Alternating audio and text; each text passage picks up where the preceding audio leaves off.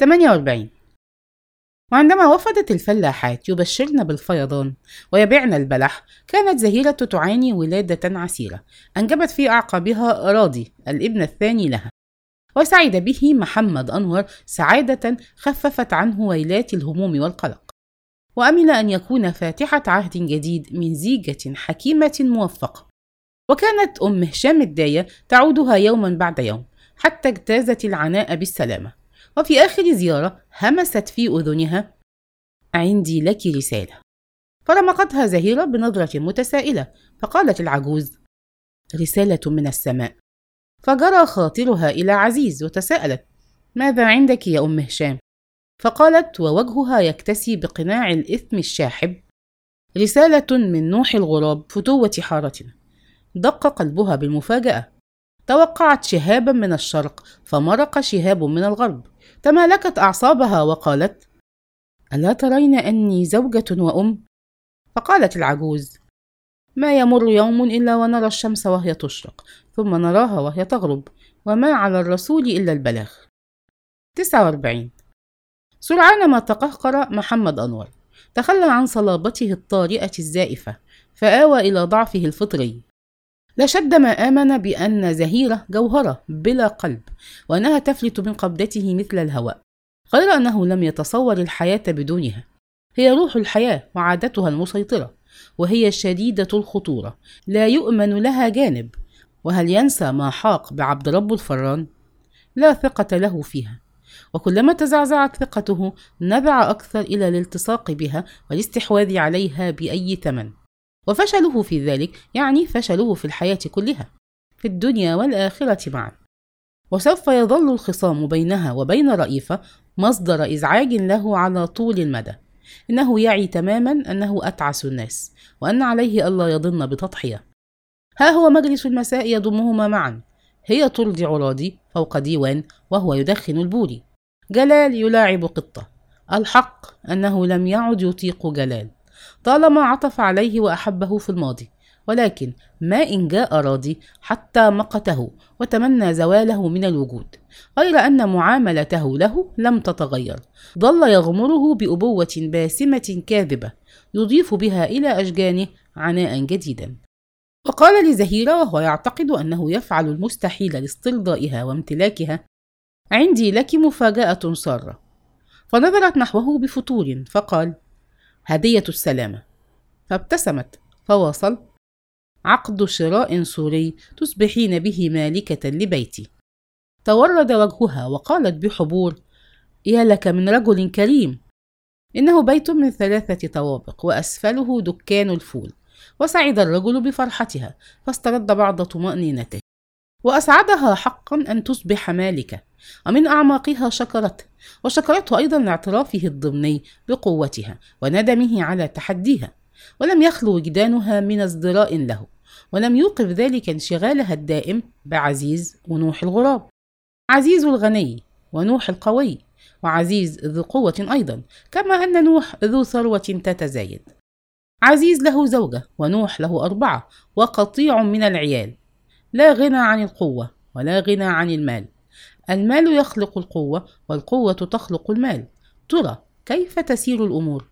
إنها تؤمن بأنها لم تكد تبدأ بعد وهي تفكر في ذلك كله وهي قريبة من أنفاس محمد المترددة. خمسين. قرر محمد أنور أن يحصن سعادته بنوح الغراب. زاره في داره وجلس بين يديه في بهو الضيوف كما يجلس الغلام بين يدي شيخ الكتاب. ودون أن ينبس قدم له صرة موحية. تناولها الفتوة. مضى يعد ما فيها. ثم قال لقد أديت الإتاوة. فلم هذا القدر الجسيم؟ قال محمد أنور أريد أن أستظل بحمايتك. لك أعداء وقاية من القدر.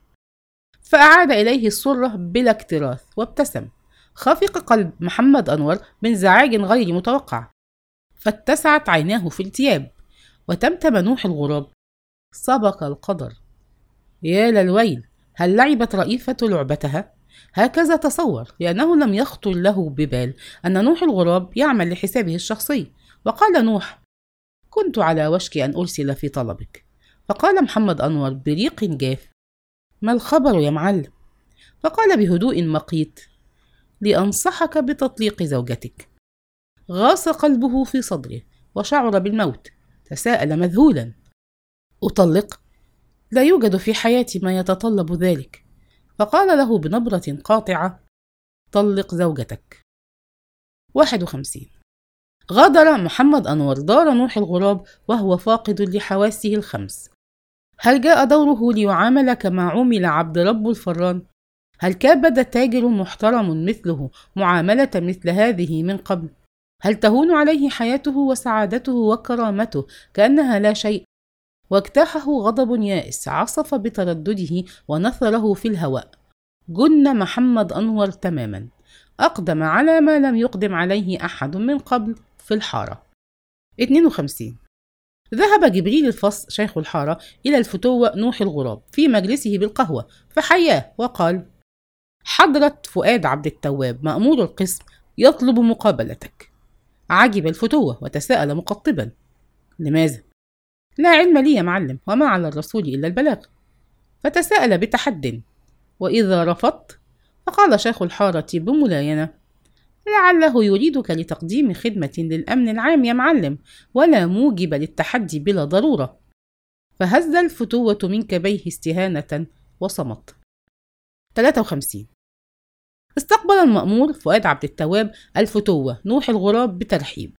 جلس الفتوة أمام مكتب المأمور متحليا بابتسامة لطيفة وروائح الجلد تفغم أنفه. قال يسعدني ورب الحسين أن أقابل المأمور. ابتسم المأمور. كان بدينا متوسط القامة. كث الشارب. حسن الملامح. قال يسرني أن أقابلك يا معلم. الفتوة في الواقع من رجال الأمن. تشكر يا حضرة المأمور. والفتوة هو فارس الحارة وحاميها أيضا. هو المروءة والشهامة. يد الشرطة وعينها في مجاله. هكذا تقدركم الداخلية. فكرر وقلقه يتكاثف تشكر يا حضرة المأمور. فقال بحزم يتناقض مع مجاملاته. لذلك أتوقع أن يجد المعلم محمد أنور الأمن في كنفك. فاحمر وجه الرجل وتساءل هل شكاني إليك؟ لي وسائلي في معرفة الأخبار. وهبه لجأ إلي فهذا من حقه ومن واجبي أن أوفر له الأمن. ولكني أقنع بمطالبتك بذلك. وفصل بينهما صمت. أدرك أن المأمور يحذره وينذره بأسلوب لطيف. ولما طال الصمت سأله المأمور ما قولك؟ فقال نوح الغراب بهدوء مريب نحن أول من يحترم القانون. فقال المأمور بحزم أعتبرك مسؤولا عنه. 54 لم يحدث شيء كهذا من قبل في الحارة. لم يكن يدخلها شرطي إلا عند الضرورة القصوى. وكافة جرائم الفتوة تنسب عادة إلى مجهول حيال تصميم شهود الزور. فهل يفعل المأمور فؤاد عبد التواب ما لم يفعله غيره؟ إذا عثر على جثة محمد أنور تحت القبو أو في الممر وكيف واتت الجرأة محمد أنور على الاستعانة بالمأمور؟ وكيف قبل المأمور أن يتحدى نوح الغراب بأسلوبه اللزج؟ وبدا لأول مرة أن مأمورا يضع نفسه في كفة ميزان واحد مع فتوة مخاطرا بهيبته المزركشة. ولكن ثمة جانبا مجهولا خفي على الناس. خفي على الناس. هو شخصية فؤاد عبد التواب. كان رجلا شجاعا وعنيدا. وقد عرف في ريف الصعيد قبل نقله إلى القاهرة بالسفاح. ولولا تقاليد الداخلية نفسها في سياستها المرسومة مع الفتوات لأقدم بدافع ذاته الجريئة على تصفية الفتونة من الحارات كلها. لذلك ما كاد يبلغه أن محمد أنور لم يستشعر الأمان المنشود حتى قام بمظاهرة حاسمة ألجمت الألسنة وهزت جذور القلوب. ما تدري الحارة ذات يوم إلا والمأمور يغزوها على رأس قوة مسلحة. ترامت نداءات عسكرية جاذبة للأسماع والأنظار.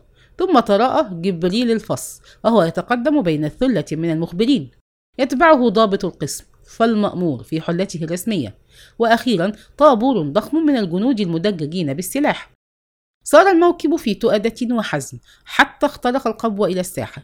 وهناك قام بتكوينات عسكرية مدمدمة. ثم رجع على مه. وقد اصطف الناس على الجانبين كأنهم في يوم المحمل. لم يأبه المأمور بالنظر نحو الناس ولكن عينيه كانتا تتسللان أحيانا إلى النوافذ المكتظة بوجوه النساء. وعلى مبعدة يسيرة من السبيل اقترب شيخ الحارة من المأمور ولفت نظره إلى زهيرة في نافذتها باعتبارها محور المعركة الدائرة. ولبث نوح الغراب في مجلسه بالمقهى. أما محمد أنور فقد انقبض صدره في دكانه وتوقع مزيدا من الشر لا الأمان على حين راح عبد رب الفران يتابع الموكب بذهول. سنشهد قريبا قيام القيامة. 55 وأكثر من مرة لاحظت زهيرة أن المأمور فؤاد عبد التواب يصادفها في السكة الجديدة وهي راجعة من زيارة الحسين. وأكثر من مرة لاحظت أنه يثقبها بنظرة حادة جامحة جائعة وغمغمت لنفسها. حتى المأمور وبدأ الميدان ساخرا وحافلا بالفتن مثل جلاب الحاوي المليء بالفئران والقطط والثعابين. وهزها طرب الخيلاء وتهيأ لها أنها تمتطي نسرا خرافيا تلف جناحه بالقوة والإلهام والخلق. عزيز نوح الغراب فؤاد عبد التواب. السحر والحب وقمة المجد المكللة بالنجوم. وتتابع نبض قلبها وعند كل نبضة تتشكل صورة براقة تخرق كل مألوف. 56 واستدعى المأمور محمد أنور إلى مقابلة في سرية مطلقة أجلسه أمامه وقال لقد رفعت راية القانون بقوة لم تعرفها حارة من قبل فهل أتاك الأمان؟ فهز محمد أنور رأسه في حيرة وقال لا أدري. فقال فؤاد عبد التواب بتسليم صدقت أنا مثلك الحق أني أخاف عليك. فقال محمد أنور بقلق لا تساوي الحياة مليما في حارتنا. صدقت قد يقتلك أي وغد حقير. ماذا يفيدك بعد ذلك لو سحقنا الفتونة واقتلعنا جذورها؟ أجل ماذا يفيدني؟ فتساءل المأمور هل تسمح نصيحة وإن بدت غريبة؟ ما هي؟ طلق زوجتك. ذهل محمد أنور وتمتم أنت تنصحني بذلك؟ إنه أشق على كرامتي مما هو على كرامتك ولكني أخاف على حياتك. أكاد أجن يا حضرة المأمور. فقال المأمور بدهاء ما هو إلا إجراء مؤقت حتى أسوي الحساب مع الطاغية. إجراء مؤقت؟ ثم يعود كل شيء إلى أصله. تفكر محمد أنور مليا ثم قال سأفكر في الأمر بكل جدية.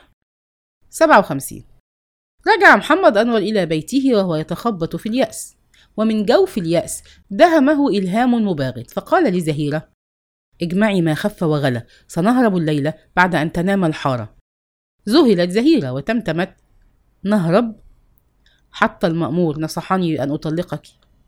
المأمور اعترف بعجزه عن حمايتي فلم يبق إلا الهرب. فطنت إلى ما وراء نصيحة المأمور ولكنها لم تدري كيف تتصرف مع زوجها. تساءلت بارتياع أين نذهب؟ بلاد الله واسعة معي مال لا بأس به سننشئ عملا جديدا. يا للشيطان يريد أن يبدد أحلامها بضربة واحدة كي تصبح طريدة ولكي ترتبط به إلى الأبد كي تئد القوة والوجود كي تذوب في عتمة الشقاء مثل سماحة. ومن يدري فقد تضطر إلى العمل بيدها من جديد مثل المتسولات. ألا فليهرب الجبان وحده فليختفي من حياتها إلى الأبد. لا تضيع الوقت. فقالت بفتور بل فكر في الأمر مرتين. فكرت مئة مرة فلم يبقى إلا الهرب.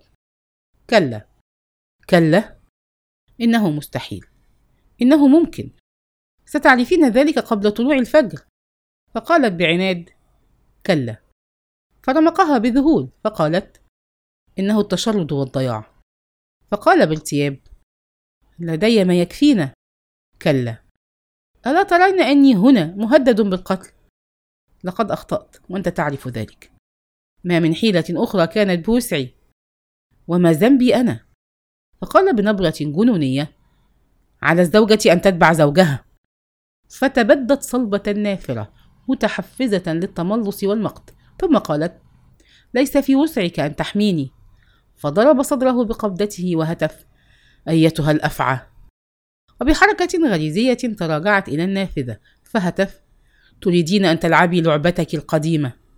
وقرأت الموت في صفرة نظرته اليائسة وتكور قبضته وتصلب عوده فصرخت بأعلى صوتها مستغيثة من النافذة على حين وثب نحوها كالنمر وهنا نكون قد وصلنا إلى نهاية هذا الجزء من ملحمة الحرافيش وإلى لقاء قريب مع الجزء القادم.